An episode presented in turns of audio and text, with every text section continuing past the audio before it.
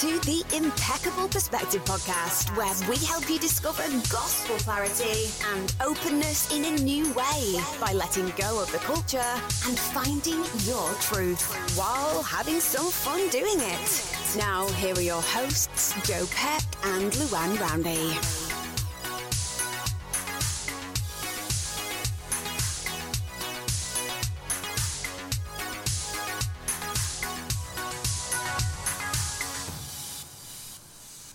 Well, hey everyone, welcome back to the podcast. Here we are, as always, excited and thrilled to be here to bring you the best in entertainment, mingled with gospel doctrine, and uh, whatever else we can think of and throw in in the meantime. I'd like to think we're the other way of some really good sources of information mingled with some fun and, and play because you know it is fun. It is good to be playful and have a good time. Well, it's always nice to think that that would be how it is, but True. Uh, let's be honest. Let's let's look at the reality of it.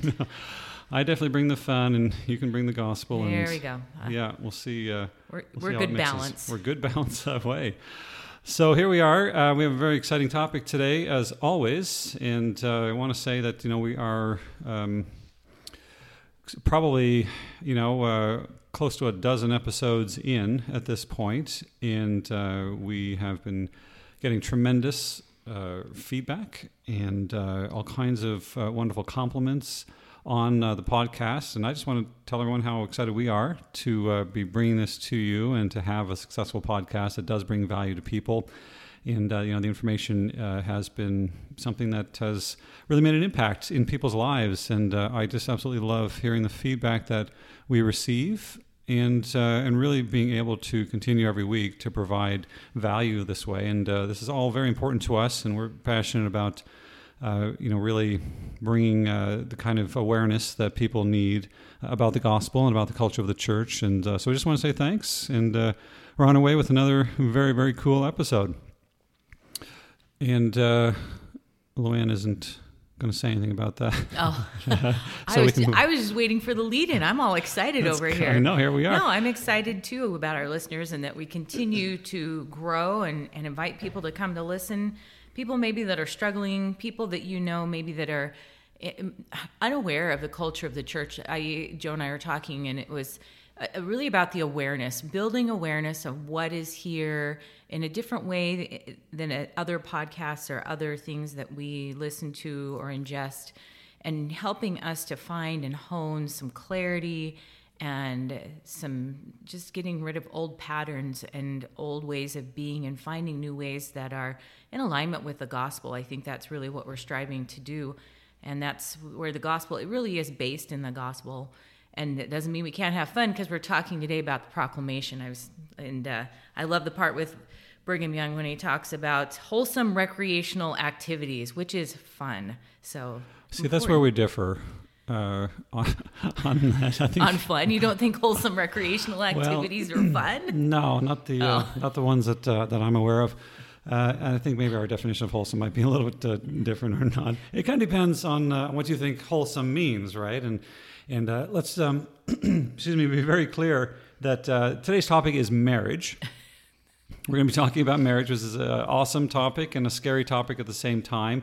And uh, I guess kind of the foundation, as uh, Luann was mentioning, uh, of this is the uh, proclamation uh, with that. But uh, tell me more about these wholesome activities you speak of. Ah, wholesome activities, and and we're getting in. We'll just jump into the proclamation and talking about marriage. Successful marriages and families are established and maintained on principles of, and he goes through a lot of really strong gospel ones: faith, prayer, repentance, forgiveness, respect, love, compassion, work, wholesome recreational activities.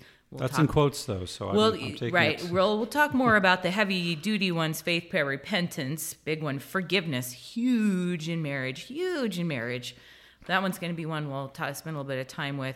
Respect, love, compassion, work, and wholesome recreational activities, meaning we're going to go as a family, even if our family just consists of a husband and wife, and engage in doing things together. It's a the the other things before are more a sense of being being together in ways but the the part of doing is also important. And i that's the balance that i think a lot of marriages miss that husbands and wives forget about. We really need to spend time and focus and energy and marriages fall apart because that's lost in spending it on the kids or on work or on myself. That's another selfish endeavor as opposed to being selfless and really thinking about our spouse and, and spending that time and energy together.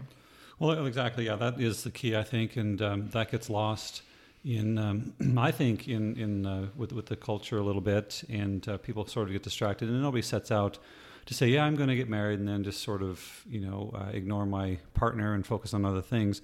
But there is such a tremendous, you know, focus on this whole families are forever kind of concept, which is obviously beautiful doctrine and amazing that you can, just the thought that you can be with your spouse and be with your family uh, for all of eternity versus just you know all of that ending when we die. That's tremendous doctrine. That's a beautiful thing that gives people hope and uh, something like that. Just knowing that that's out there changes the way that people actually commit to their marriage because they know hey listen this is something that we can build for all of eternity if we choose to and so it changes how you look at it but nonetheless i think the focus kind of does become on the family and uh, I'm just going to come right out on my soapbox, right? Oh, I was right saying, are you, you going to get your soapbox out already? I was well, ready to get on mine because whenever you bring up that uh, it's selfless and it, that it really needs to be wired that way, there's a lot of people who are really selfish in their marriages and and it's all about me and what are you going to do for me? And they don't go into it really looking at it as a sacrifice and work. And they believe that it's going to bring them a level of happiness that they never had before. That isn't the, the truth of it. And that's kind of my soapbox i think that i would rather that i was thinking about getting out but you can get your soapbox out also and talk about but, but and especially in communication and being emotionally focused on each other and being able to be open and vulnerable and uh, being able to express openly things that are difficult and sharing with them things you wouldn't share with anyone else. Really difficult in a marriage because you want to lo- that person to love and see you as this amazing person but also very important. And also that it's for eternity that people are interesting. They will stay in a marriage that's not working and whenever i work with them and i ask them do you want to be with this person forever the look on their face is I don't even want to be with this person for the next day, but I stay with them because it, it's safe. And yeah. I, a lot of it's financial. I have a financial stability with them. They may be horrible to me, demeaning.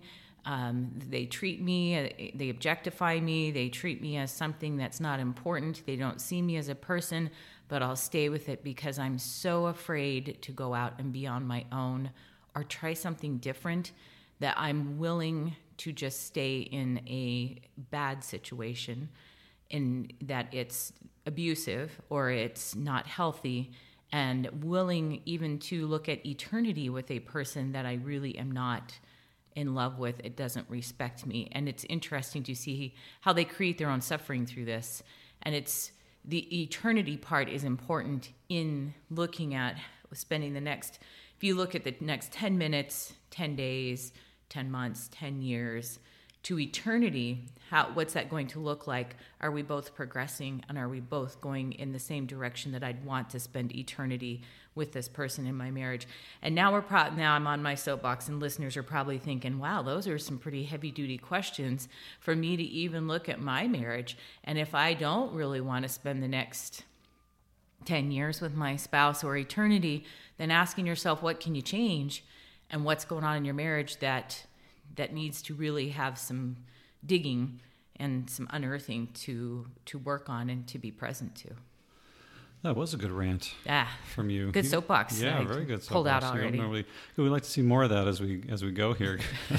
from you, you've been shy. I think about uh, getting on your soapbox. On my soapbox. I try not to. uh, I think I just like to think that I'm having a good influence on you that way, getting you more. Getting, getting more brave to get out there and, and speak your mind about these things. And uh, yeah, everything you say is, is absolutely true, of course. And, uh, you know, the, the culture has such uh, an influence on this and marriage as well. And it's it's crazy in so many ways. I think when you kind of look at it again as a an outsider looking in on the culture and how people are raised and taught about marriage. And, you know, obviously it's important and, and obviously it's a, a very key part of Heavenly Father's plan for all of us, right? It's a cornerstone for that. Marriage is ordained of God. That we, you know, we believe that it's it's not just uh, something kind of to do. I mean, there, there's a uh, an eternal perspective to this. This was marriage was created before you know this earth happened, and it'll continue on through after this uh, life is all done. And it is absolutely ordained of God, and, and you know the the main purpose of it is to uh, a situation that we can bring children into the world and and help them to uh, to grow. And and the idea of being married versus just living together let's say or not being married but being committed to each other where I, th- I think a lot of times the the component uh, of God is the difference between the two. But um, you know marriage really ideally is designed to create a family unit where that can strengthen communities and, and kind of build from there where we have a, you know a closed environment where people are dedicated to raising children in you know uh, whatever it is. It doesn't necessarily have to be the gospel per se, but you create an opportunity for God to be in your lives that way, and to create th- this whole, uh, you know, um, th- just this, uh, um, I don't know what I want to say, uh, an incubator, let's say, for uh, teaching children right and wrong, and teaching children how to live and the proper way to live, and, and all these things. And so it just becomes, you know, closed unit uh, as a marriage, in, which has God uh, at the center of it, kind of thing, which is what, what it was intended, and at least that's what we believe, right? Uh, in, in, terms of all of that. So, getting back to my soapbox here about the uh, uh, culture, you know, when we were talking about the focus being on the family and everything, I think that gets taken too far. I've noticed, and tell me what you think about this, but I've noticed that a lot of people, and when I say people, I mean women, when they have a family, their focus goes from the husband to the children, right? Where that just becomes their main focus. Now, not a bad thing, but when we look at a marriage relationship and we look at priorities, right? I mean, obviously, you know, typically God would be the top priority. That's sort of right. something that we all understand, and that's great. It's sort of assumed. Uh, but then the next priority is your spouse, right? Correct. Because yeah, because if you think about it, the your spouse is the only person that stays with you in a, in a perfect world, right? That stays with you for your entire adult life. So, meaning that your children eventually grow up and move out and they move on and they start their own life. So, they kind of aren't in your home or in your immediate life like they were when they were growing up. Your parents eventually pass, right? And, and they leave your life. And so, but your spouse is really the only one that's always there with you in your marriage uh, throughout your whole adult life. So that has to be your top priority. Now, it doesn't mean that the other relationships are not priorities, but that needs to be, I think, your number one that you have to continually focus on, and you have to spend time developing and nurturing and growing uh, always. Uh, like that because that's the main relationship in your life. What do you think about that? And I totally agree with that. And within that is an agreement between the spouses. There are going to be times that your children need to be a focus dependent upon what's going on in your life. Right, absolutely. And you would agree and talk about that as a spouse that, okay, as a partnership, you know, our kids need to have this focus. And we both agree we're going to sacrifice whether it's talents, money, you know, energy, your time, whatever it is that you say, we are going to agree on that. But as a whole, if you don't nurture your um, marriage, it is going to die. And for some reason, the uh, the what is it, Matthew McConaughey movie comes to mind of whenever they have the love plant and they don't water it, nurture it. Don't you remember this? I'm just trying to remember which movie it was. Um, the ways to lose a guy type of oh, thing. Oh, 10 ways to lose a guy. 10 yeah. ways to lose a guy. and she gives him the love plant and he doesn't nurture the plant and it dies it's that that same idea though if you don't you know i don't know why that popped into my head nurture nurturing your marriage is so important and your eternal relationship so i'm going to take joe's idea and go a step further because not only do your kids leave and they're going to find their own relationships but they then be are sealed in the temple and their sealing to their spouse is the thing that is enduring. I realize our family sealings are enduring but the important one is the sealing to spouse because then we become gods and goddesses together in that sealing and and have spirit children that it, it's in a different realm. And this is our little incubator. We'll go back to that or a place to be able to practice that.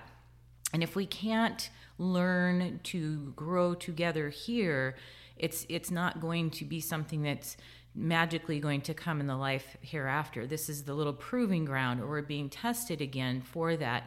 And it's and that's why it's essential to God's eternal plan, which it states in the proclamation. If you look at connections, we are all connected as a whole to everyone that has lived on the earth, lives on the earth, or will live on the earth through the eternal bonds of being brothers and sisters. And those bonds are important, but the most important bond is the one of marriage and learning to work together with one other person to sacrifice and to gain a closeness physically, mentally, emotionally, and spiritually. And that really requires a lot of vulnerability and openness. And that's where, again, marriages I see are struggling because people are afraid to become vulnerable to their spouse because they're afraid uh, that they will be rejected. They're afraid that if they really knew who they were, just like we're afraid to show ourselves to the world, if they really knew who I was, they wouldn't love and accept me. So I have to put on a front and be something different. Um, and and for women, that's the way they look. For men, it's the way that they earn money or that they're the provider. Uh, and it's it it never serves the marriage without without people being that that open vulnerability and loving kindness and acceptance of each other right for where they're at. Um, and let's go back to the the one about children. I agree with that. I see that happen a lot where women really devote their time and energy to their children in an unhealthy way that they forget about their role as a wife. And that does need to be put first within their realm of energy and time. Again, we have limited resources in that in our day because we live in a linear state of time where we have the beginning of the day and the end of the day and we all have 24 hours and devoting that to the children is is important but also taking and making sure that a chunk of that time is devoted to your spouse in whatever way their love language is in whatever way they understand love and serving them and in that, it's praying for them, thinking of them, sacrificing for them. Um, and that comes differently in every marriage. But I do see a lot of, in therapy, a lot of marriages that have fallen apart because uh, of children being put first and the husband feeling that he no longer has a companion that is there to support him. Um, and, and it's, it, there is a different role and there's a different energy to being a mom and a wife. And switching from that role of i'm a mom i love my kids in one way to being a wife i'm now a sexual beautiful you know being that's connected to my husband is a completely different energy to move into. And some women struggle with shifting from one to the other. Well it was a whole nother level wasn't it? it was a whole nother, a whole nother level of that. And and I think that's where I, especially new moms, they'll have a really hard time and they'll start therapy and they have a new baby and they're like, I just don't know how to handle being a mom all day long. And then my husband comes home and I I'm kind of lost as to my you know my my body doesn't feel like my own because typically they're taking care of the baby, they're feeding the baby, they have the and it feels different because they're not pregnant anymore. There's a whole different realm to that, and and it's relearning how those roles mix together in a healthy way, in a balanced way, and there's a learning process for everyone to do that. And it and it just asking yourself and asking your spouse, you know, do you feel like we're spending time, quality time together in building our and nurturing our relationship, and again being open and vulnerable and talking about that. Yeah, no, there's a lot to that for sure, and um, you know, it's uh, it's very true now. I, I, just when we're talking about putting your marriage first, uh, you, you, touched on this too, but uh, it's also very important to absolutely understand that at times uh, the kids are going to be the top priority, right? Things are going to happen where you have to put the kids first. And the same thing with your career or your business. There are going to be times when you just absolutely have to work overtime or you have to commit to uh, to a, a work um, project or something like that or, or, you know you have to put your uh, livelihood first or your responsibilities right uh, in your job first and so that's not what we're talking about we're not talking about making your spouse number one regardless, 100% of the time, no exceptions. But in general, that has to be your top, um, you know, relationship that you focus on for the reasons that we discussed. Uh, but I mean, just life ebb and flows, and there are going to be times when something else has to be their priority. So it is definitely a tricky, delicate balance. But I, I think a, a, lot of people don't quite get that because the culture, you know, just perpetuates this whole, you know, focus on family. And I think people just say, well, we have to focus on our family as a unit which basically means the kids and it means my extended family, mm-hmm. right? All of that. And there's no longer a direct focus on the marriage in a lot of cases, right? A focus on that actual relationship, just you and your spouse only. The focus is more like, well, that's the family. So the family means my spouse and my kids, but we're all treating the priority as as one, like a group kind of priority, which is not true. I mean, like you know, your husband or your spouse, your wife needs direct uh, attention from you as a spouse, and there has to be sort of you have to be able to laser focus on that, uh, you know, a, lot of the time. And otherwise, the attention just gets drawn out, and, and that's a very, very cultural thing, uh, especially if you've ever lived in Utah. For some reason, families can't live apart. I don't understand it. It's it's a very unusual phenomenon uh, in my mind, coming from where I come from. My family is literally scattered all over the world, and that's just what happens. And I'll say that's a very common thing in Canada. People will leave Canada to travel and live abroad uh, a lot of the time. It's just they love to explore, and it's very common to do that. And you come home, and maybe you move back home, and things like that. But it's it's very common to just sort of go off and live your life and follow your path, and you know, kind of take in what life has to offer, and you still have your family relationships.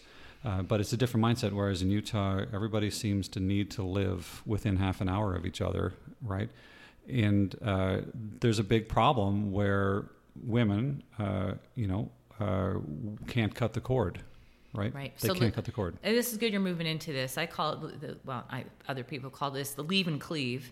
I'm going to leave my family. I'm putting that on a T-shirt. Yes, leave and cleave. Leave, leave and cleave. and cleave unto my spouse cleaving meaning i'm i'm like cleaving is holding on to because if you don't you're gonna fall like it also you, means cutting isn't that weird that word has two meanings, meanings, that are completely opposite that are opposite of it but cleaving i think of rock climbing and whenever you have a finger hold or a toe hold on something that's what's holding you onto that rock face. And if you let go, you're a goner. If you're doing free climbing, it's way worse than if you're on belay. But it's it's cleaving at really. I'm cleaving to my spouse, meaning vulnerability again. I am i am you and i need each other to talk to to be with that i enjoy spending time with you. You enjoy spending time with me. I want to i get something out of it which and i and i want you to share your story about what about leave and cleave but the other thing i thought of was that whenever you're taking that time, like what you're talking about, not leaving your family behind, it's so important when you're spending time with your spouse to not talk about your kids. you leave your kids and their issues at home, and your time together is to talk about here's where I'm at. Here's what I'm discovering about myself, and I'm feeling, and I'm experiencing, and I'm afraid of, or I was hurt by, or eh, things that are deeper emotional things that happened or things that you your dreams. Here's one of the dreams i had this this week that i really would like to see come to fulfillment. Putting it out there speaking your truth is so important. The truth of this is what i see as an issue even though it may be difficult to bring up. That's what builds a marriage is that open honesty.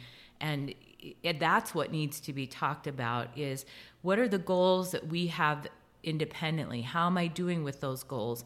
Allowing that other person to give you constructive criticism of, I see this as, you know, you're doing really well with this. Maybe there's something you can do better with this. I love that conference talk where he talks about, and then I decided to open myself up about criticism from my best friend and my wife. And my wife told me, and I thought, there's no way. And then I asked my friend, and he said the same thing and then he believed his wife. But it's it's allowing that ability to trust in them that they're not trying to hurt you but they have your best interest in mind as they give you that constructive criticism. And then you have goals together as a as a partnership and you talk about those and then you have goals as a family. And if you can focus those moments in your dates and your time together on that type of conversation and interaction you're going to receive so much more than just complaining or going over your schedule or talking about the kids and, and what's going on with them. Um, yeah, that's uh, there's there's a lot to that, and uh, I, you know I, I noticed that um, you know spending like what you said is spot on. First of all, uh, about um, I love that idea of uh, you know when going on date night or whenever you're with your spouse, you don't talk about the kids at all. That's actually very profound. I think that's something that people can make as a rule for their date night, right? Is to right. say we don't talk about the kids. This is strictly our time and our relationship and we need to focus on that. And people don't. I mean, you see all the time, it seems to me in the church that everything that couples do together is re- it completely revolves around the kids, right? They spend all their time going to all their kids' activities, which is healthy, which is very important to the children and to your family, of course. But it just seems like that that's all they ever do, and that's all that's important to them is just we do everything together as a family. We go and support everybody, and we go to all of their events, and we do this and we do that but they don't ever really get away from their family and just focus on themselves, right? On their relationship only. That kind of gets lost in a lot of cases. And people do have date nights, but a lot of people don't. Like a consistent, committed date night every week, no matter what, no exceptions unless it's an emergency or something. Not everybody does that. And they, I think they think that hey, you know, we're being really solid because we're always together as a family and we, we spend all our time together and but it revolves around all the activities, all the busyness, right, of life and of your kids and of your family. And I think a lot of times the husbands are sitting back and saying, "Man, I just I just want to spend time with my wife. Like I just want some alone time. I can't, you know, talk to her about things. We don't we don't have our sexy time very often anymore, right? Because the kids are always. Uh, Is that what you call it, Joe? Is sexy I time? I call it sexy time. I got all kinds of words for that, but um, yes, I do. Uh, that, that's right. Uh, you know, uh, when uh, I think sometimes, you know, when that comes up, uh, I like to use the word amorous. We get very amorous uh, feeling. That's a big word. It's a big word. Yeah, it's actually just a fancy way of saying horny. But it's very important because it's true. It is because it's a it is an important part of a relationship, amorous. right? Amorous. Yeah, write that oh, one down. Oh, boy. Okay. It's a good one for sure. I like that. So I had recently discovered a very very cool idea for your relationship. And uh, that is, and this talks about what you just said. Uh, that is uh, what I'm going to kind of call a concern jar. So the idea is every time that you have a concern or an issue or anything that you feel like we have to talk about with your spouse, you write it down, throw it in the jar. And then on your date night, when you go out, you pull one of those out of the jar, and then that's your topic for your date night that you have to talk about, and you have to resolve that issue on the date, and that's the plan. And I don't know if you have to resolve it, but you at least have to bring it up and, and air it. And the, the issue I find whenever I tell clients, okay, I want you to talk about this, they're like, oh, but that ends up in an argument, or that in, and, and that ends up in a negative way. Okay, don't make a story up don't believe you know what the future is. Don't try and put words in your spouse's mouth and they'll say, Well, I've been married to them for 25 years. I get that. And things can shift and change if you become vulnerable and say, This is really important. I, I want to talk about it. It's something that I find is putting up a barrier or something between the two of us and I, I, it's it's something that's not negotiable to not talk about, and and just asking them to be open and listen. Listening in a marriage is huge.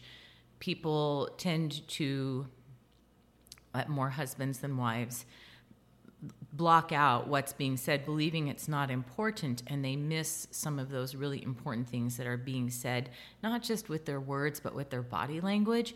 They don't want to listen because many times it's change and change is uncomfortable or it's sacrifice and again that's not something that they want to do or hear and they get defensive because they believe it's all about them when in reality it's not it's about both of us and both of us making a commitment to it. But i like the idea of, of the jar pulling one out and at least talk and, and that's the thing if you have goals or if you have things that you want to bring up that you agree that we're both going to bring these up and just listen and not attack or not defend and just be present and aware and mindful of what is being presented and think about it and just be curious. And notice here we're back to awareness if it starts to trigger and bring up big emotions that means something about me.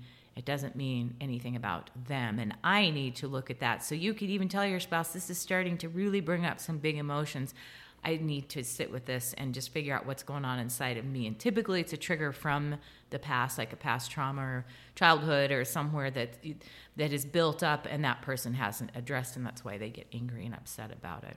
Yeah, no, that's that's very common, right? That's the thing that we all experience. I experienced that, and uh, you see it in a lot of uh, relationships. And uh, you know, you know, even I, th- I love the idea of you know having a, a, jar where you you put your concerns and the or topics that you want to talk about in the jar because then you, you write them down, you don't forget about them and things like that. You can pull it out and talk about it any time. But I think just having that there and uh, you know I, I, think just seeing it, it's like oh my gosh, there's like five pieces of paper in this thing. We got a lot to talk about. You know, we better kind of get on this. What if uh, there's like 20 pieces of paper? Ah, uh, you're probably Ugh. in the wrong relationship. Either that, or you have a really open, communicative person who wants to really air yeah, some things. Exactly. No, that, that's actually I think that's great because um, that kind of communication is vital. I joke about that, but that's one thing that I learned in my you know past marriage is that communication is completely key and vital. And one thing I wanted to mention that I've since learned and have a, adapted into my style of communication with uh, with women and within relationships is that. Um, you, you, talked about people, you know, being afraid to bring up concerns because the other person might um, think it's uh, stupid. They might not want to talk about. You think, uh, and this is common. Women will say, "Well, I want to talk to him about this, but I'm afraid he's going to get angry. I think, he, or he thinks he's going to be stupid, or he's just not going to listen to me, or whatever." And that's terrible because then they just bottle that concern. Mm-hmm. They bury it, and it just percolates. And the problem is they can't get past that concern until it gets resolved, which means that they can't fully give everything and commit their entire self to the relationship anymore because that's holding them back a little bit, right? So uh, one thing that, that, I always keep in mind is is that when I just say whenever something is a concern to my partner, then it doesn't matter what I think about it. If I think it's silly or if I think it's irrelevant or it's not a concern at all, that's not important because it's a concern for her, right? It's it's a concern for her, regardless of what I think about it. And so that concern is important to her. And you know, if you are committed and love that person, then it should be important to you to resolve that. And so I, you know, want to create an environment where you can uh, know that you can bring up any concern at all to me, and I'm going to listen and uh, you know, without judgment or prejudice, and uh, be uh, open and encouraging and uh, supportive, and then we work on a solution together. And you know, it doesn't matter if I think, well, this is silly or it's not a concern at all. It's clearly a concern for her, and it just needs to be resolved. So I think if you have that kind of mindset with it, then that's going to make that you know, you're not going to look at that jar and say, "Oh my gosh, we've got 20 things to talk about. This is scary." I'd look right. at it and think, "We have 20 things to talk about. This yeah, is exciting." exciting but then again, wow, I'm kind of weird that way. Uh, you are kind of weird yeah, that way. I'm a therapist, and I like I talking about stuff. And I'll ask my husband, like, "What do you want? What do you see as a concern?" And typically, his answers. Not Nothing. a lot. Not a lot. I, I notice men really their concerns are more financial. Yeah. They look at the financial part of where we're spending money, how that's being spent, and that's and I that is hundred percent valid to do that. Women's are usually more emotional. They're concerned about the kids, which we're back into that kidland, but they forget a lot about their concerns because they're so focused on the kids again that they don't take care of themselves in saying, you know what, I'm concerned about things between us that we're not uh, talking about this or that we're not approaching this or that we're not focusing on things like prayer or family prayer or family scripture study, which is the husband's responsibility as the priesthood holder in the home. And many times then the husband gets upset because he sees it as an attack that I'm wrong or bad, shame on me. There's some shame that they bring up when all the wife is asking is, Hey, I'd really like you to be in charge of this. Could you could you do that? Or or give it to somebody else and say, Hey, could you, you know, be in charge of the of come follow me this week or could you teach the lesson or could you say the prayer tonight? Which is just their responsibility as the father in the home to to give that to others and they just want them to to do that. But along those lines nagging is a big thing i hear where women will ask and ask and ask and the men feel nagged because then I'm, they just tell themselves i'm not good enough. There's something wrong with me. She has to tell me over and over. Why does she continue to ask me?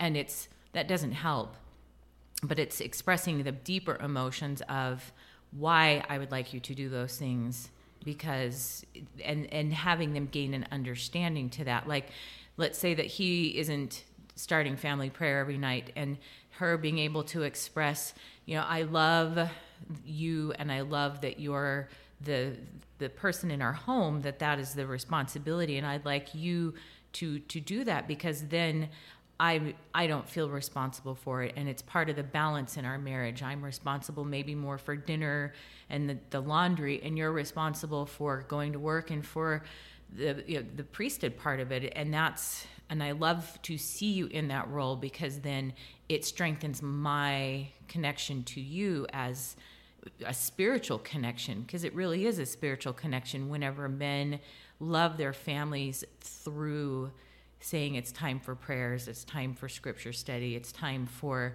us to get together and talking about those things because it brings out that that spiritual part in in them and it's done from a place of love for the family.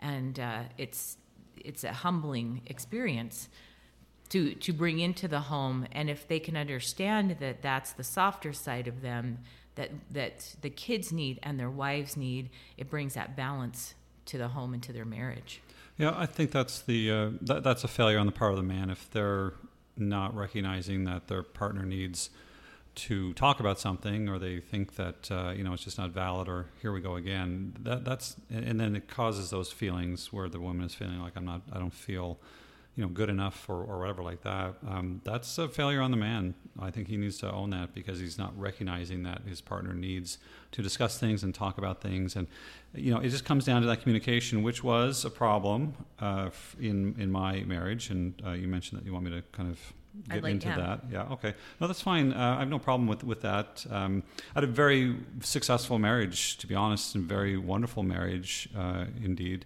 and uh, it lasted 25 years. And uh, it was definitely what I needed uh, for sure. I knew without doubt, a doubt, that uh, I was supposed to uh, marry my ex, and uh, we have a beautiful family of four children.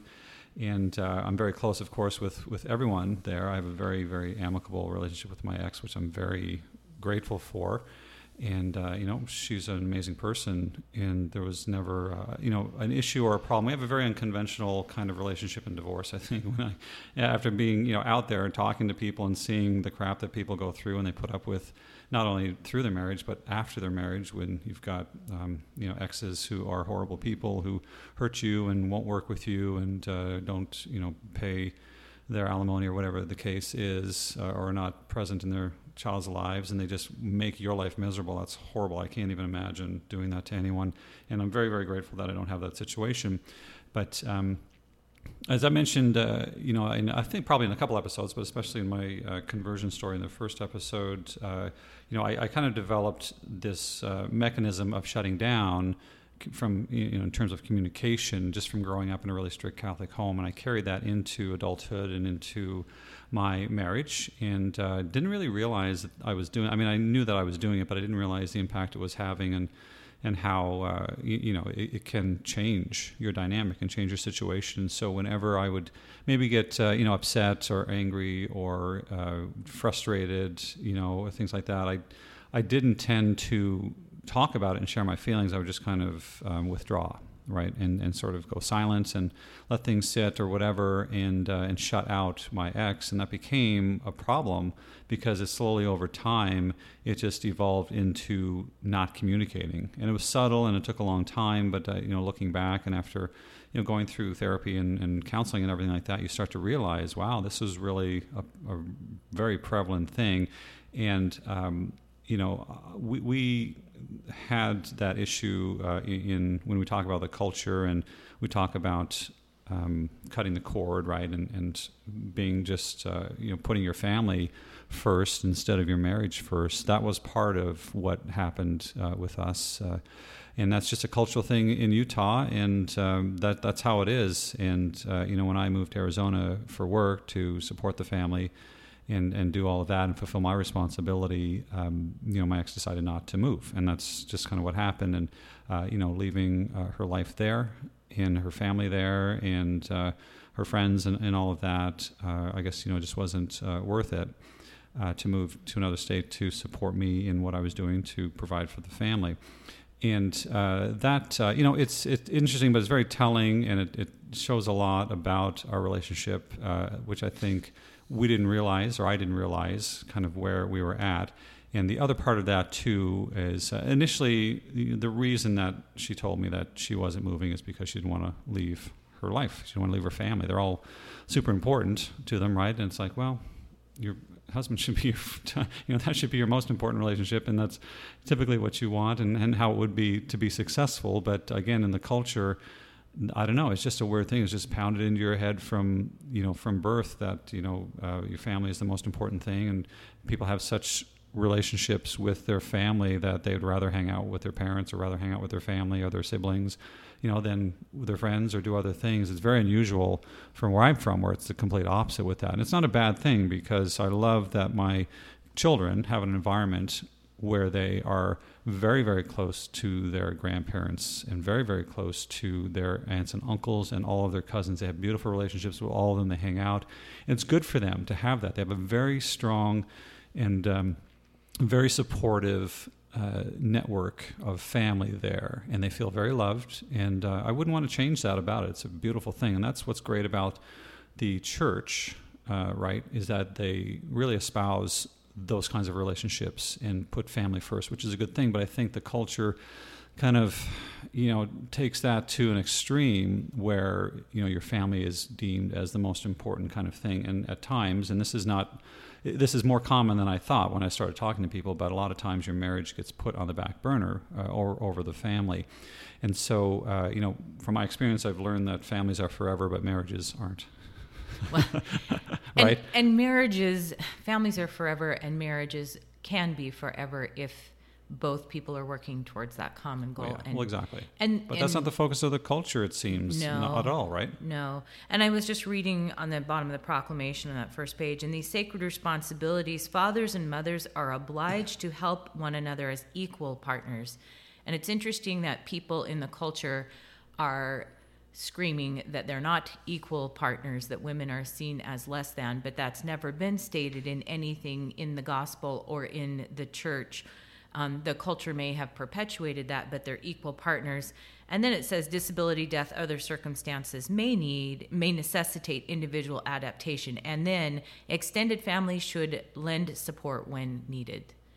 That it's still based on that core and right. your extended family is there. And i agree your extended family is important but it's absolutely. not the focus. No that's that's a problem. It becomes a focus. They're absolutely right. vital. And uh, you know we had that very thing happen to us. There were times in our marriage where financially uh, we were struggling uh, you know just with uh, I, i've been working in the technology industry forever right? And that's a very volatile industry when you've got tech companies and startups, especially through the turn of the century. That's weird to say in this day and age, but it we, is, you know, we, we did have a, a, turn of the century. so in the year true. 2000, yeah, we went through the dot com bomb and all that kind of stuff uh, in 2000.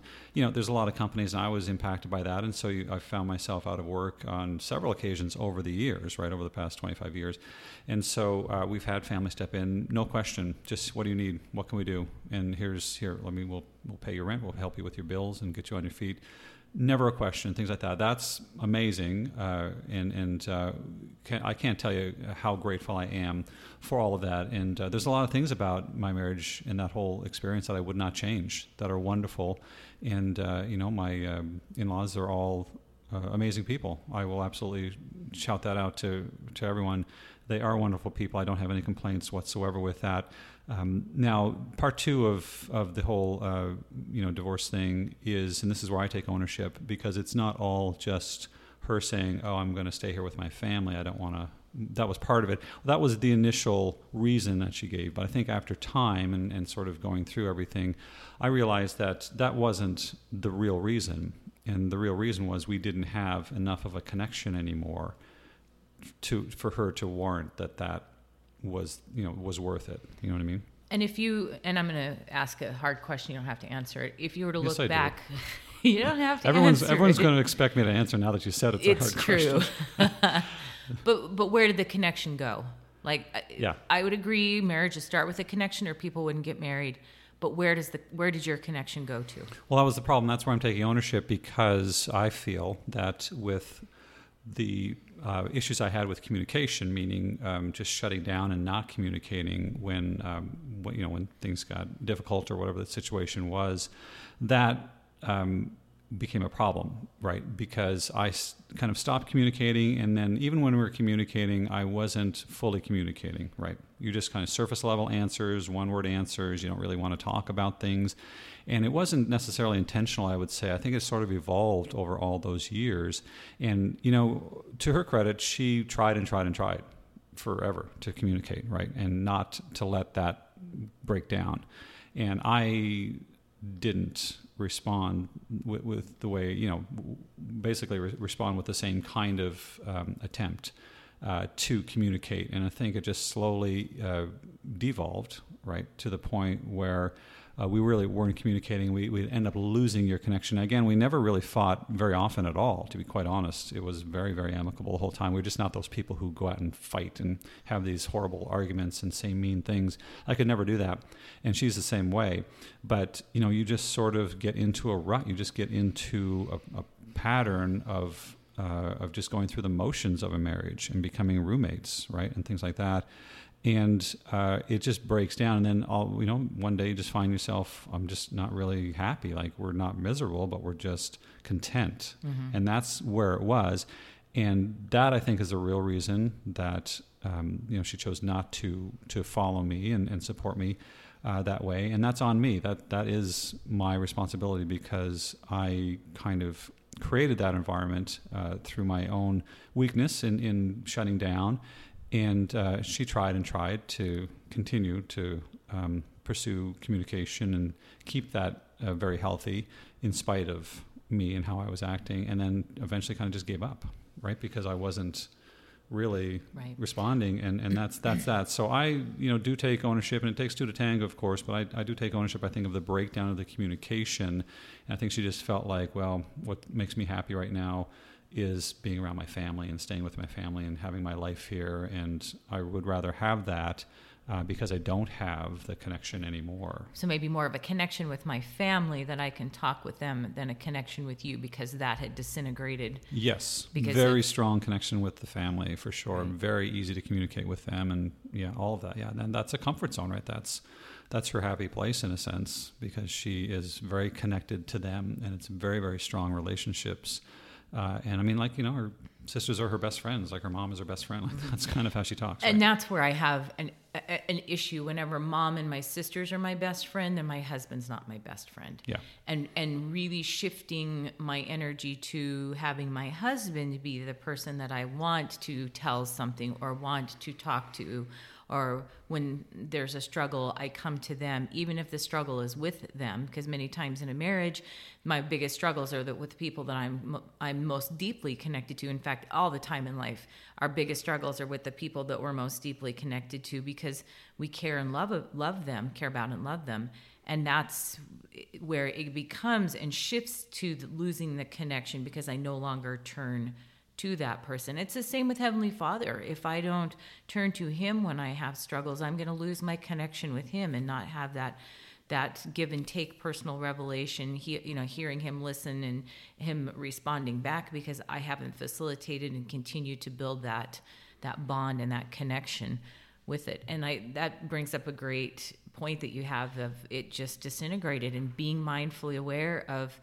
of it and not allowing that to happen again in your upcoming relationships is that I'm going to really focus on communication and being open and honest and wanting to build that with someone. No, yeah, it's absolutely true, and I, I, again, like I will take full ownership of that because I think that that was really my, you know, behavior. My, I'll call it a weakness too, because it was a weakness, and uh, you know that really was a contributing factor for the breakdown. And you know, it, um, I, I, you know, regret it, of course, because uh, I you know, in, in a sense, I kind of hurt her, right? Because mm-hmm. she saw her happily ever after not work out. And uh, that's not the intent when you get married, of course. And we never expected that to happen at all. But that's just sort of how life evolves. And, uh, and it's okay because, you know, I've learned a lot from that. And the biggest thing I learned is, well, first of all, and, and this is with working with you, right, over time, but understanding that I do have that that mechanism, right? That's that had been my go-to forever, where I would just shut down and stop communicating. So being aware of that is the most important thing, and then you can start working on it. And so now I've uh, since then, you know, I've made commitments to myself that uh, that'll never happen again. I won't ever let that be a thing.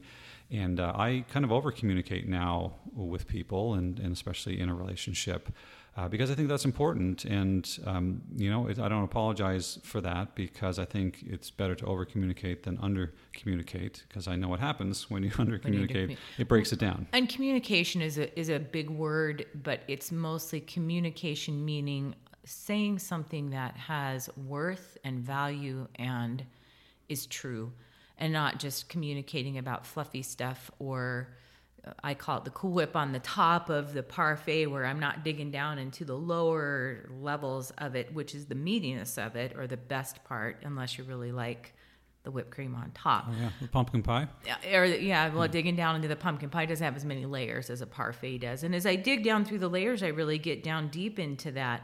And and that's again, if that's been built and facilitated in your marriage, it's going to continue to thrive and new things are going to present because you're going to have new situations and being able to come home and say wow this is what i'm really struggling with or this is what i'm having a hard time with and and knowing the other person will listen and be present to that. And if they're not you saying i don't think you're listening or being present to that and then being aware enough and honest enough to say oh i guess i'm not you know give me a minute to whatever to i was thinking about the kids typically or pumpkin pie or something like that. But it's in in being able to open up open up to that. I think about my favorite cookies, oatmeal raisin cookies. Oh, I don't like oatmeal raisin cookies. Chocolate chip all I don't the think way. we can be friends. I don't, I don't know. How can we do this podcast, this podcast anymore? now? We can't agree. Well, and I look at. I was thinking about my marriage. So my first marriage fell apart because my first husband had an addiction, and he was a sexual addict, which is different than a porn addict in that he was addicted to different levels of sexual things when it went from pornography um, to um, going to strip clubs to hookers, you know, different things like that, where there were different levels of it, but really just all sexuality and was really addicted to that. And he would try to address his addiction, but anytime there's an addiction in a marriage, there is not a level of honest communication. Mm-hmm. And there the and this is important to address also, which we really didn't address in the addiction episode, but better to address in the marriage episode, that you cannot be your addicted partner's accountability person. They need a sponsor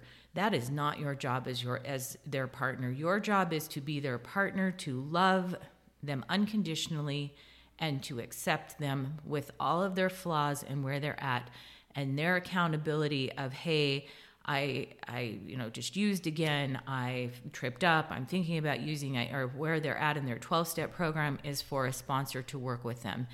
And whenever the, there is an addiction, marriages don't thrive in that environment because that person is so focused on their addiction. If they're not thinking of like oatmeal cookies, if they're not thinking about oat, oatmeal raisin cookies, oatmeal raisin cookies, if they're not thinking about oatmeal raisin cookies, they're you know it, it's not it's it's only been 30 seconds and then they'll come back to oatmeal raisin cookies it's literally how their day is focused is on their addiction. It's not focused on their marriage, it's not focused on their spouse, it's definitely not focused on their children. And that's where life just really falls apart. They lose their jobs, they lose their marriages because it can't thrive in that environment because they're so focused on the addiction until they recover and they go through a program typically that and it, a program isn't always necessary but i'd say 99% of the time a program is part of it. And turn that over to god and really have that weakness become their strength can they then engage in the marriage and being focused in their partner. And so that's where my first marriage fell apart was complete uh, just focus on an addiction would try to come back and things would work for a little bit fall back into it um, ex, you know, couple excommunications, disfellowship, couple disfellowship, you know, falling back into it to the point. And my biggest thing was I didn't rely on anyone else. I just turned to the Lord for what do you want me to do in this marriage? And the answer through many of the 15 years that was to stay with him through all of those 15 years and he would fall he would get excommunicated you know i'd ask the lord what do you want me to do do you want me to stay in this or do you want me to leave and the answer was to stay and I really followed, and that's where I grew really close to the Lord. And my testimony was really founded in this trial of this addiction in our marriage that I gained this ability to hear the voice of the Lord very strongly because I needed it at that time in my life to be able to know what to do. And finally, at that 15 years, whenever there was another uh, affair, and I went in and prayed, and the answer was, "It's up to you." And that's when I knew it was time to leave because it was it, it, wasn't you need to stay. It was up to you. And i said okay i'm i'm i want to leave. And the lord was okay with that. But i needed to choose because we're back to that's what we're here on earth to do is to choose our spouse especially. The most important decision we'll ever make is who we choose as our spouse not an oatmeal chocolate or oatmeal raisin cookie or a chocolate chip cookie that's a close second though uh, it, yeah. Let's be honest. or maybe what flavor of ice cream I'm going to pick out of the freezer section in it. Hey, listen, if, if you got a woman who knows how to make a killer oatmeal raisin cookie, then this, that's going to be tough. That's going to be a tough yeah, choice. A close yeah. second for sure. So check this out. I was talking with a friend about this episode, just saying, hey, you know, we're going to be talking about marriage today, and uh, she she said something pretty insightful. Uh, she said that everyone should go into a marriage being ready to start therapy. What do you think about that? That's interesting feedback. It's an interesting point of view. Um, I think that they need to go in being willing to be in a setting that they can be open and vulnerable. And many times that is therapy, but it will bring up stuff that has never been brought up before. And you can't it's like preparing people to be a parent. You can't. No. you can't tell them what a kid's like. You're going to be up all night you're going to be exhausted you're going to love it but you're it's going to be uh, struggle whenever you're at 3 a.m and you're you know emotionally mentally exhausted. But it's the same in marriage. You're not going to experience what marriage is really like until you're married. And then it's going to trigger a lot of stuff and you probably are going to need therapy because you don't real you don't know what you don't know and I don't know that I've got all these issues about whatever it is sexuality or getting close or vulnerability or or um, physical things or any of those emotional closeness until I get into a marriage and then it brings it up and usually I end up taking it out on my spouse. And yeah. that's that's the problem is I think it's their fault. You're to blame. You're the thing that's changed in my life. We're now married so it's your fault as opposed to it, it's really about you. Okay I need to inwardly look and say mm, I need to work on that. That's a very good point. Actually, we do that because um, you think about it. It's like, yeah, my life was fine until you came along. Exactly. What's the difference here? Why am I experiencing this? And oh, wait, you're in my life now, uh, and I'm experiencing this that I never experienced before. So it must be your fault. Uh, I've become such a huge fan of counseling and therapy that uh, I think that it should be. It's a very healthy thing to do. I think people with healthy relationships should should go to counseling to just discuss things and maybe have someone who's trained from a third point of view say, well, have you considered you know this in your marriage? Have you talked about this, or has this ever been a, an issue? And it can just create more discussions and things like that. I think it's very healthy. And you don't have to you know be going all the time throughout your whole marriage, but I think just the idea of keeping that in mind and thinking, hey, we don't have to wait for a problem for right. us to go to counseling. Um, but within the first month of marriage, I guarantee you're going to find a problem. There's going to be something, whether it's where you leave your socks, you snore, you know, how much money you spend. There's Who gonna, told you I snored? Yeah. That's not.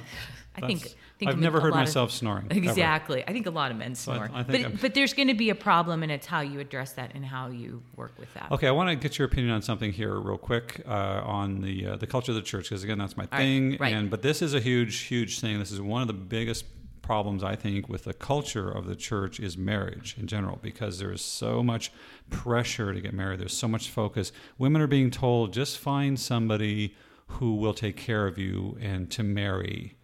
And, and, I just started no, but it's true. Inside. I know. Look I'm at you. cringing. I can see you cringing. If we Ugh. we're not on video right now, but you're cringing literally. I kind of feel sick, and that's the hard part. Is women will say, "I'll just settle because it's better than better than being alone." And being and, alone is empowering. And I agree, it's lonely. But you know what? There's a lot of strength in being alone and finding yourself and saying, I really love me. I love being with me. Because then guess what? Someone else is going to love being with you too. And that's when you become this desirable person that someone's going to want to marry.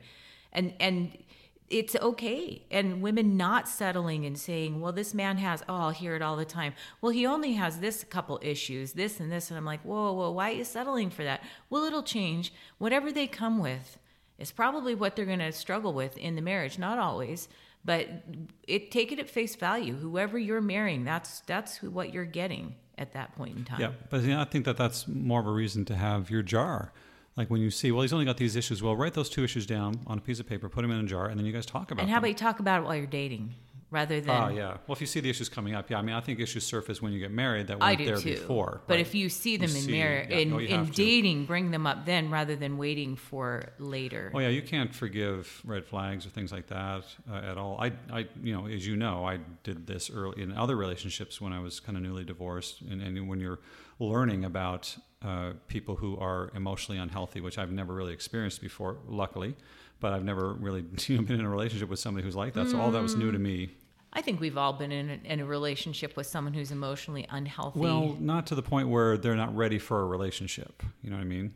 Like my marriage was very, very healthy. okay, you're just not agreeing with me at all. I'm not agreeing on that one. I think we are. We just tend to have blinders on sometimes. Yes, well, that's what I mean. That's what I had. You know, when I'm talking about Right. previous relationships, I had blinders on for sure. It's like I really am, you know, I have feelings for this woman, or Right. uh, you know, I like this about her, I like that about her, so I'm ignoring all the stuff. I had blinders on for sure in the past. And that passes with marriage. The blinders come off, and then you're in full then it's ugly. naked mode, right? vulnerability, and you're like, wait a minute, this I don't know if I signed up for this. And that's often that's kind of what happened in my first marriage too. Is there was a, a bait and switch by from when the time we were dating to when we got married, things shifted into a completely different place.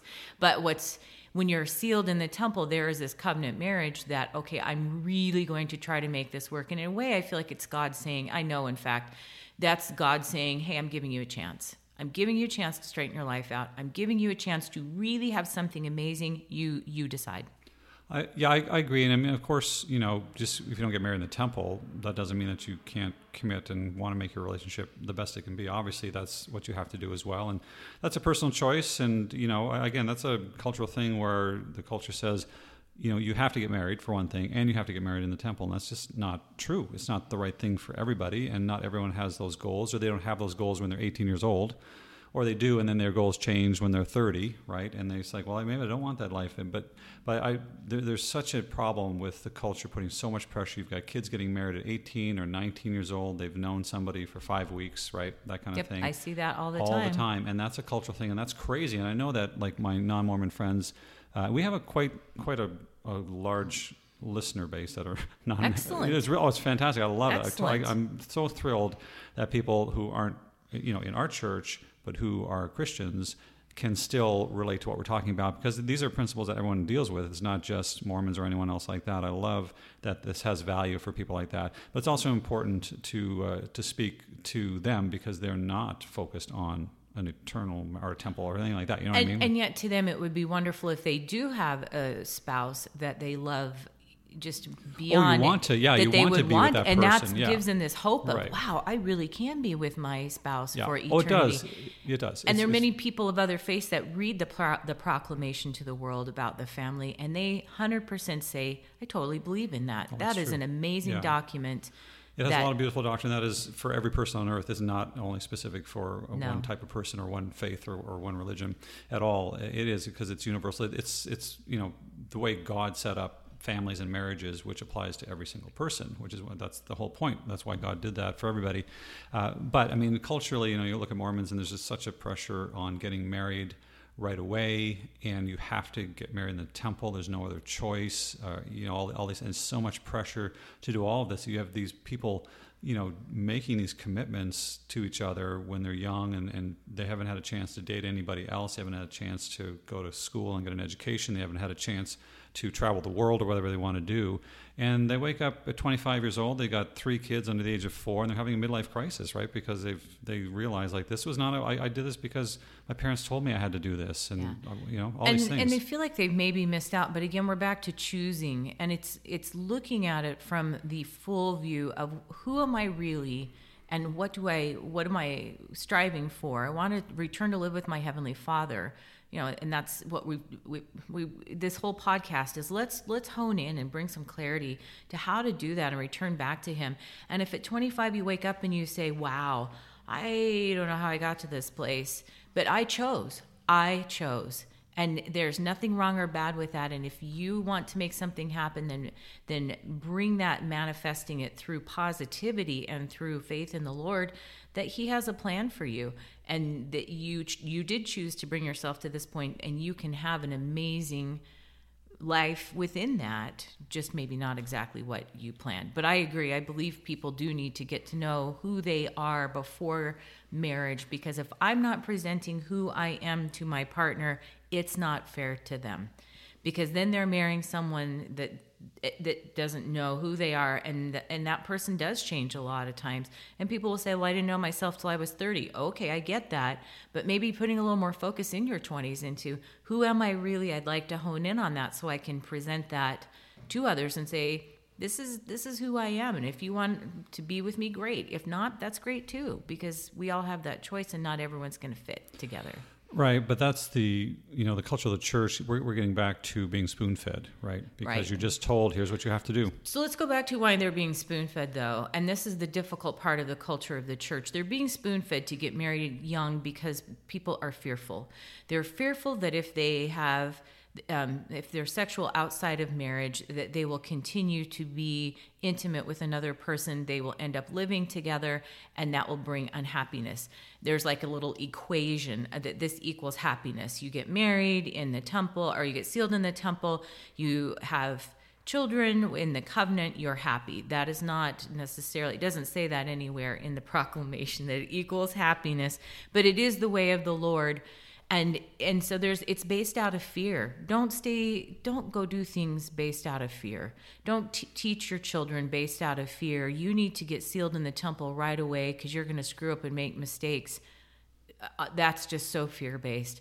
Get sealed in the temple because you have had a testimony of the temple, because you want to honor what the Lord wants you to do to return back to Him in a place of faith, because they can stay sexually pure. Again, it's a choice in where that person's at. And if they are not sexually pure, that's what repentance is for. And repentance is this amazing gift that's given to us through the Savior and it's for everyone to partake of and and it happens all the time and again i'm not the judge to say that's wrong or bad everyone has a different path of learning and how to get to Yeah, back. it is, and it's okay to change your mind about what you value and what you think is important for you at this time in your life. And I, th- I don't honestly think. I mean, you know, when you're talking about, you know, going to the temple, you should do it because you believe in the, that being true and that the right that is the right step for you. And also, you know, you shouldn't do it unless you know that you want to spend forever, right, with that person. Uh, and people don't know that when they're 18 or they're 20. They don't. They don't. But they're told that that's the only thing that they have to do. That's their choice, and then they, you know, go in and do that, and, and then they realize later that well, maybe that's not what I want, or I don't want it with this person, or whatever. But that's okay. Like that's not a bad thing, even though the culture will tell you that you know. Listen. So let me t- let me tell you this example I had right. recently. I was in the grocery store probably a year ago, and this elderly um, uh, missionary couple, right? So they're retired couple. Uh, wonderful, cute little couple. They were from Idaho, and they were here in Arizona on a mission, a service mission, or doing something. And they were just in the grocery store. They had little name tags on. So I saw them. As I said, "Oh, hey, what's up?" You know, and, and we just started chatting and everything, and we just talked about uh, our lives a little bit and uh, and things like that. And um, they, uh, of course, asked, you know, so are you married? Obviously, everyone all concerned about whether you're married and taken care of, right? So you want to make sure that. So anyway, they asked about that. So I told them no, I was divorced, and told the situation. We got to talking about you know how amicable our, our relationship is, and how you know we had a really, really a good marriage. There wasn't any problems whatsoever, right? And so things just sort of um, went in a different direction. We grew uh, apart and grew into different directions and things like that. And but I you know I told them oh, you know yeah we got married in the temple when we first got married, and so and then so when they heard that you know our relationship was amicable and and uh, we're still friends today. They, they said, you know what, we got to get you guys back together. I mean, you guys are married in the temple. We got to get you back together and things like that. I'm thinking, that's what are you talking about? That's no, this is done. Like this is over. Uh, that, that part of it, and you know, you don't just. Th- this is this is the problem. This is the culture of the church, spoon feeding people and saying, there's only one path. You have to get married in the temple. And once you get married to, in the temple to that person, well, you're with them forever. Like that is it. Like you have to be with that person forever. So that mindset, right? This is the, Right. the It's a point. mindset. the mindset comes out, and they're just saying, well, we just have to get you guys back together. It's like, no, that's not. That doesn't make any sense whatsoever. Just because we were married in the temple at one point. We just have to be back together. It's like, guess what? I can go get married in the temple to somebody else, or I can go marry somebody else uh, who's not a member and be happy uh, with them, or whatever the case is. But you know, this this is the thing. It's just this checklist mentality where it's like, oh yeah, you have to commit to this, and this is all, all these things. So that's just crazy, crazy stuff that goes on out there. But that's the problem with the culture. Right. And, and and it's not encouraging our children to do things out of fear, but to do them out of faith and to uh, experience things that they feel are important to them. And maybe they feel driven or, or that I really want to go out and date and be able to find someone right away. Okay. At, at, but having them have a better, well-rounded view of what the world is. Oh yeah, they're in a bubble. They're in a they bubble. are in a bubble, and once they get into those relationships, the love drug starts in, and the dopamine starts flowing through their brain, and things aren't as clear. And it's helping them to find a clarity while they're dating that this is wonderful, and learning to be in a relationship for a longer period of time is more effective and more um, healthy. It's a healthier way of dating to not get married within a short amount of time, again, based out of fear. But if you love each other, here's another piece that teaching your kids if you love each other, that you will respect those sexual boundaries and be able to wait until you're sealed in the temple because you and I both know that that's not the focus of a marriage. Intimacy is part of it. It's a wonderful part, but it's not the main. It's a big part. It's a, uh, it's a big Depends part. on your relationship. Well, for most Mormons, I think, or a lot, even it- a lot of people, it's not a big part. It should be a big part. I understand that. Right. It's a very important part very because important it part. draws us close in a way that nothing else draws us close together. and yet it is not the main focus. No, no, not at all, and, and that makes sense. And and again, not everybody has that goal of necessarily going to the temple and whatnot, and, and you kind of determine all those uh, things for yourself. But uh, yeah, a lot. Of, again, you know, we we talked about this, and this is a whole other episode of of just the. Uh, uh, you know the, the the mindset of purity and chastity and all these things with the culture, which drives it home that people are afraid to have sex because um, they're just coming from fear. It's absolutely crazy uh, how how that is perpetuated, and it creates so many problems with people like that. But that's why we have this podcast. So I have brought a solution to all of these problems. Oh, I'm I'm ready for this I one. have brought a solution to all of these problems because, like, listen, nobody's marriage is perfect. Everyone struggles. Everyone has problems and concerns. They're working through it. It's a challenge in, on on the best days, and uh, you know, and a lot of them, half of them, don't work out, and, and that's sad. And and so you know, you look at it, especially you know, having been divorced and looking at your own situation. Where can I do better? How can I you know, fix the problems that I had in that? Where did I go wrong that caused the problems? What what can I change about myself to make the next marriage incredible and, and amazing? So I, I've I've got uh, some uh, some key ideas on how to be successful with your marriage, and uh, like your your feedback on them. But I think you'll agree that these are all wonderful. But it's and it's you know they're pretty obvious, I think, too, in a lot of ways. But are people actually implementing them in their marriage? In their marriage. right? That's the thing. That's the big difference. So the number one, the number one uh, is there's five, and the first one is um, where both people consider the relationship as priceless. And kind of like the Mastercard commercial. all completely, yeah, Priceless. yeah, exactly. That's what it is. But it And is. it It, is. it is priceless because it's you cannot put a price on love and, and your happiness. marriage. And the joy and, your, happiness and the that joy and comes from marriage. it brings. You can find happiness, you can find joy in other things in life, but there's no happiness and no joy that is equal to the kind of joy that you get from being married. Now, it doesn't mean that you know you can't be happy and completely fulfilled being unmarried. That's not it. But there's just a specific kind of joy that you have being married. Just like there's a specific kind of joy when you have children, Yes. right? That comes from it. That Different you can't- joy. Different joy. You can't get that from other. You can't get that kind of joy from something else. You can get joy from other things, but there's just a, a really wonderful, amazing level of, of happiness when you really truly believe that your relationship is is priceless, and uh, and that means that no other relationship can bring as much joy or is a priority to you, and that's a big failure point for a lot of relationships where other things are priorities, right? Right. Other relationships, in my case, other uh, activities or interests are a priority, right? When the guy is more interested in watching football three nights a week instead of spending time with his wife, things like that, um, that's a problem. So just understanding how really valuable this relationship is is the first key. The second is marriage uh, is a foundation that's built on faith in God. And that's not, 100%. yeah, it is 100%. It's and not that's for everybody. that's where we're both aimed at. Our focus is on the, the Savior and on our Heavenly Father first. Right, and Right. that's what right, and uh, and I've got a quote I want to read to finish ab- about that because people will say, "Well, listen, we're in love, we want to be together, we're committed to each other, we don't want to get married because it's just a piece of paper. What does that matter?" Things like that, and there is a difference to it, and, and what it matters, and, and the, the big difference is God, and you know Christians especially will will absolutely agree that um, God is kind of the the third part of your marriage, right? The third person in your marriage, if you want to put it that way. And also, but in, this is interesting, but it's very, very true. Increasing your faith in God will strengthen your marriage, I agree with that. right? Really, it Right. does. It just it brings you together much closer. And again, if you're not, and when we say God, we've said this before in the podcast, but when we say God, we're talking about your higher power. We're talking about your universe, right? Whatever it is God means to you. We don't want to say, well, there's only our God, and you know, you have to uh, worship that. Not at all. So just when we say God, we just mean whatever is your higher power. Uh, that's you know you find faith in that and then build that faith to strengthen your relationship. Uh, the third one, repentance and humility. You talked about that and you talked about forgiveness. All of those things. Um, both should uh, constantly, uh, both people should constantly repent and improve, which heals a marriage, and that's a pride thing, right? When you don't. And repentance is a place of humility that I'm making mistakes and I'm repenting and, and making amends with that person that I've hurt, which a lot of times might be your spouse. Forgiveness is the biggest part, forgiving them of things that they have done as you would want them to forgive you. And and that goes both ways because you're going to mess up and make mistakes. They're going to mess up and make mistakes. And saying, I you know, I can forgive you almost seamlessly. If you can get your marriage to where that level of forgiveness comes pretty quickly, then you don't hold grudges and you don't go to bed angry, and there's not a level of animosity with each other. But No, yeah, it's true, but that happens. Support. Yeah, it is, and I think people just don't realize it. They don't make it a priority to say, okay, you know, I have to focus on repentance. I have to focus on forgiveness.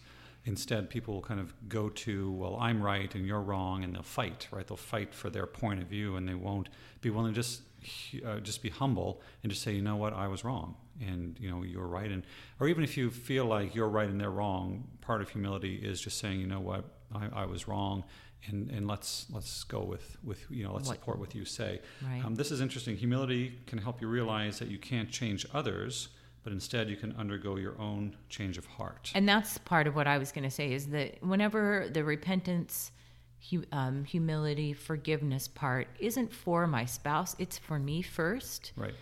But I'm taking care of myself and I'm doing what I need to to be in alignment with the Lord, and then my marriage just falls into place from It that. does, yeah. You have to be um, healthy yourself, and you have to be you have to love yourself, and, and you have to be really ready uh, to uh, to do make those commitments, and, and that's that's a choice. And if selfishness and pride work into it, it's going to be you know it's just not going to work. I think like Right. that. Okay, number four is respect.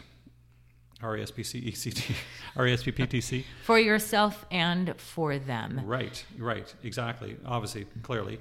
Uh, also, trusting each other as equal partners, which I think is a problem, and that's a problem that, the, again, you know, the culture, at least the old school culture, perpetuates a, a patriarchal kind of you know marriage where it's all it's very old school where the man is the man of the house the woman should be submissive. Not you know not not to the point where they're not equal but you know what i mean? There's that mindset that you know, women have been told you know listen to your husband. He holds the priesthood listen to your husband do what he says kind of thing which can get taken too far to the extreme where it becomes overly submissive. That's not what we're talking about but that's what the culture kind of puts in people's minds. And, in unity, both people are so respectful that there's a hundred percent of of buy-in that we both are equal in this relationship. It doesn't mean we equally bring things to the table. What I have is different than you, but that level of respect respects that and say, I realize that I'm better at doing this, you're better at doing this, and together we make a good couple or a good pair because we support each other in that I way. realize that our skills and strengths complement each other. Correct. They don't fight against each other. I don't have to have all the answers. You don't have to have all the answers. But if we're the same, we have nothing different to offer. Like you're bringing exactly what I have, and That- I'm bringing and exactly what I have, and that doesn't that- support. no, no. And it, it, I think it sets your relationship up for failure because you don't have all the tools that you need. Right? You have some of the tools, and you both have the same tools. Like it's no good. Now we can't do this or we can't do that. And so respecting that. So here's a couple of things that I love and I live by personally with regards to this. Um, both so respect will also mean both people making decisions together, having an equal voice and an equal vote. I thought that was very interesting. So let me. I had a great professor at ASU. He was my human sexuality professor, and he actually kind of wove marriage into my human sexuality class. And he had this great formula for that. There's certain things in life and in your marriage that are going to be um, different decisions that the husband would be better at or the wife would be better at. And at the beginning of your marriage, sitting down and making a list to the best of your ability, and it's going to shift and change as you get to know each other better, that they're going to be equal. So equal H equal W. Or it's going to be big husband, little wife, or big wife, little husband. So big W, little H, or big H, little W, or complete husband, complete wife and making those decisions ahead of time. Like for me, I don't care about the oil getting changed in my car. That's a, a, complete H decision. You don't need to tell me, you don't need to check with me. Just do it. Just make it happen.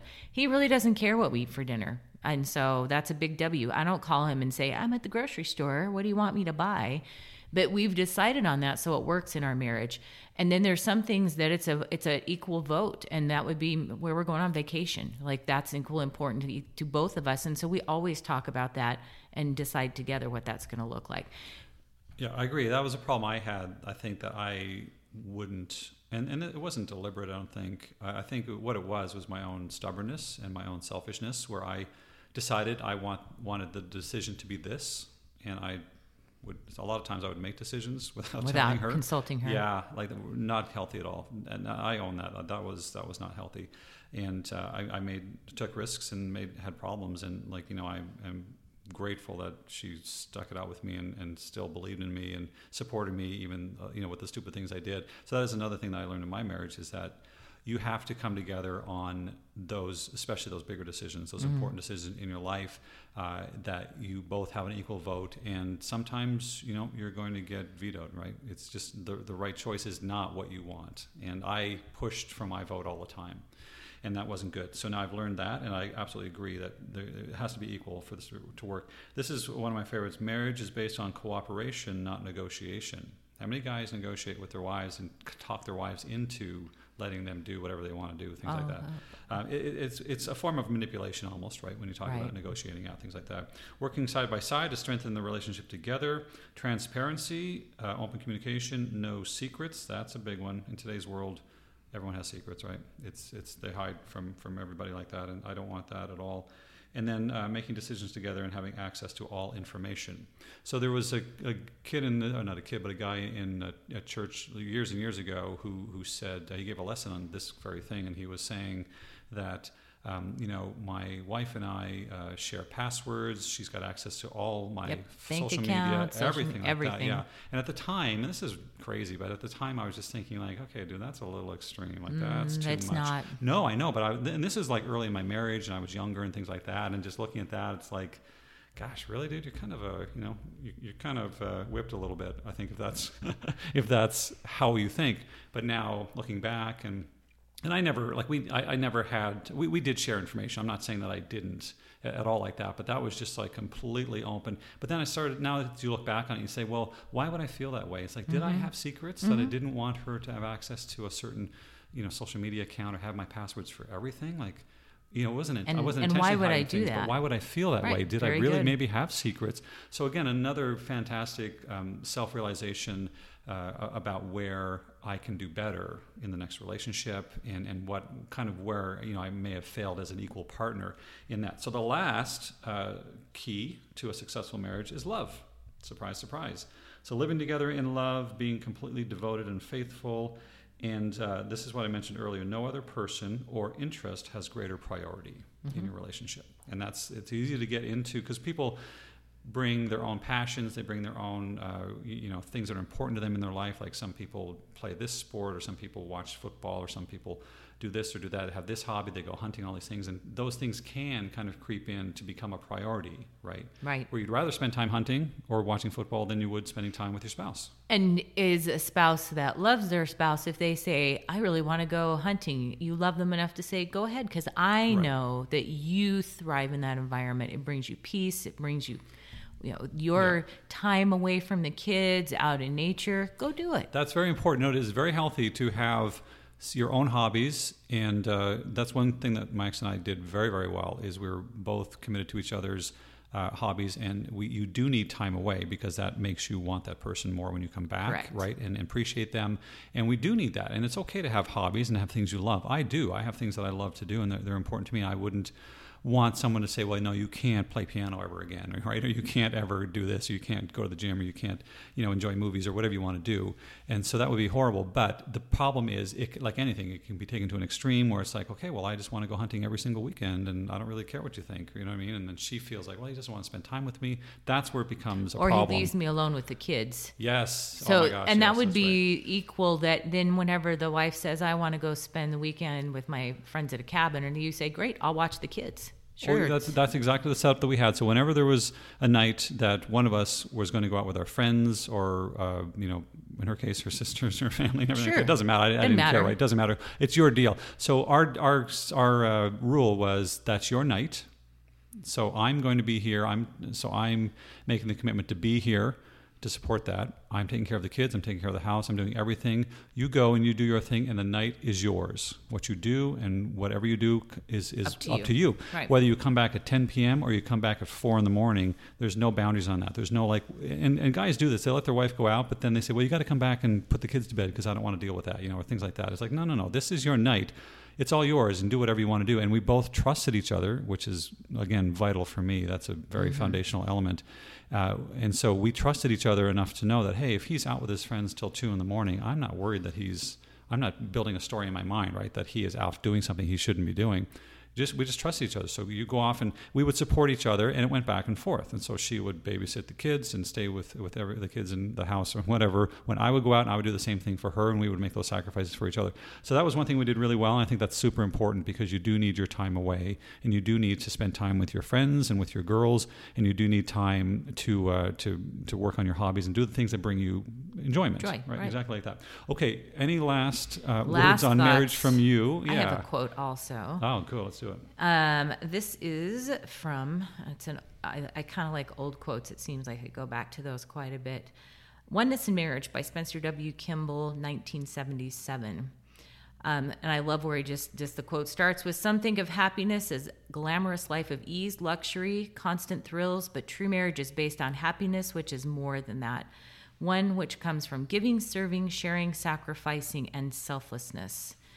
Um, one comes to realize very soon after marriage the spouse has weaknesses not previously revealed or discovered. The virtues which were constantly magnified during courtship now grow relatively smaller, and the weaknesses which seem small and insignificant during courtship grow size to sizable portions. The hour has come for understanding hearts, self appraisal, for good common sense reasoning and planning. The habits of years show themselves. The spouse may be stingy or prodigal, lazy or industrious, devout or irregular. He may be a kind of cooperative or petulant and cross, demanding or giving, egotistical or self effacing. The, um, the relationship then gets magnified, and it's up to us what we choose to do. And that's when you turn to the Lord and, and communicate those things and be able to to say, I'm willing to work with that and I love you and let's talk about those things. That's where it shifts and changes. I just like how he brought up it's not all wonderful at the beginning.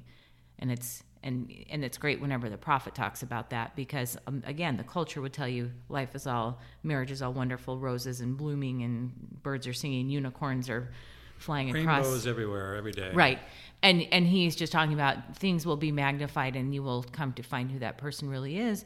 And that's what helps to hone us and to bring us to a place of oneness is loving and accepting that person and that love like what you talked about love's that key will help to change that to the place of selflessness and giving I agree. That's fantastic. Um, I mean, that's that's a great quote. There's a lot of really um, good stuff in that. We could do a whole nother Go a whole nother episode thing on. I think that. so. Yeah, exactly.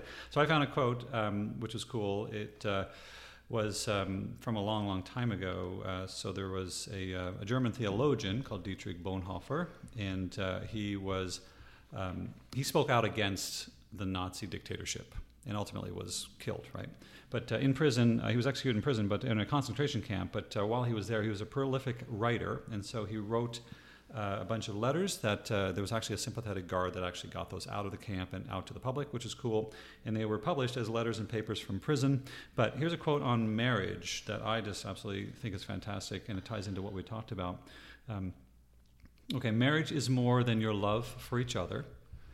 In your love, you see only your two selves in the world, but in marriage, you are a link in the chain of the generations which God causes to come and to pass away to his glory and calls into his kingdom. In your love, you see only the heaven of your own happiness, but in marriage, you are placed at a post of responsibility towards the world and mankind. Your love is your own private possession, but marriage is more than something personal. It is a status, an office. Just as, it is the crown and not merely the will to rule that makes a king, so is it so it is marriage and not merely your love for each other that joins you together in the sight of God and man. So love comes from you, but marriage from above from God. So that's interesting, and that kind of talks about you know when when people and I don't care. I mean, people will argue that and say, "Hey, listen, we don't need to get married. It's just a piece of paper. We're Right. happy. We're together." Things like that, and that's fine. If that works for you, that's great. I'm not saying that that's wrong or that's a sin in any way. We don't do that here, and we don't feel that way. Um, but when you marriage is more than a piece of paper because marriage typically involves having God in that relationship, and it just takes you and your spouse and the whole relationship to a whole nother level where you're not just focused on the two of you as it says you know you're you're um, uh, you know you only see yourselves in the world right uh, or you only see uh, heaven in your own happiness uh, it takes it to a different level when you have God involved. That happiness gets magnified, and you have a much greater experience. I think so. Very, very interesting quote on marriage, and uh, we, you know, absolutely support marriage, and and uh, and honestly, uh, most people do, believe it or not. I mean, the world is going into a crazy tailspin with when it comes to that kind of stuff, but a lot of people still believe in it. I think it's inherent because it is an eternal principle. Correct. Yep, and and I second that. I think that that's a great quote. Being able to look at it from an eternal standpoint of love and how it is ordained of God, and it sure it is a piece of paper, but that piece of paper means a, a, a deeper level of commitment that we have agreed with Heavenly Father that I do want to be committed to this person. I'm willing to to give and to sacrifice and that's and that's something that we need in our natural man ways is to learn to sacrifice in marriage and then parenthood are the two greatest ways to do that Yes, it is not easy, but worth it. Uh, as they say. exactly. This is our longest episode yet. ah long-winded today long-winded today. A lot of great stuff to talk about, and uh, uh, as always, we hope that this uh, has been uh, you know eye-opening for you and uh, can give you some insights into perhaps how you can improve your relationship, or if you're going into a relationship, how you can set those ground rules and and uh, and kind of create those boundaries for yourself ahead of time, and and sit down with your partner, with your spouse, or with your girlfriend, boyfriend, and say, here's how you know I we want the marriage to go. Here's some ideas and here are some things. Let's let's talk about how we're going to communicate. Let's talk about what, what's going to happen and how we like. Let's develop a process for when we have a fight, right? And how do we resolve that? And I think if you develop those processes ahead of time and both commit to it, then when you do get into a fight, or you do get into a situation where you know the marriage can uh, have some issues, you already know how to solve it. And so we hope that uh, the information can be valuable and successful. And uh, thus wraps another episode of the Impeccable Perspective podcast. So thank you all once again for listening. And uh, we love you and appreciate you very much for all that. And we hope uh, to see you on the next episode. In the meantime, keep the faith and keep your stick on the ice. Cheers. Thank you for listening to the Impeccable Perspective Podcast. Subscribe to us on Spotify, Amazon Prime, iHeartRadio, and wherever fine podcasts are sold.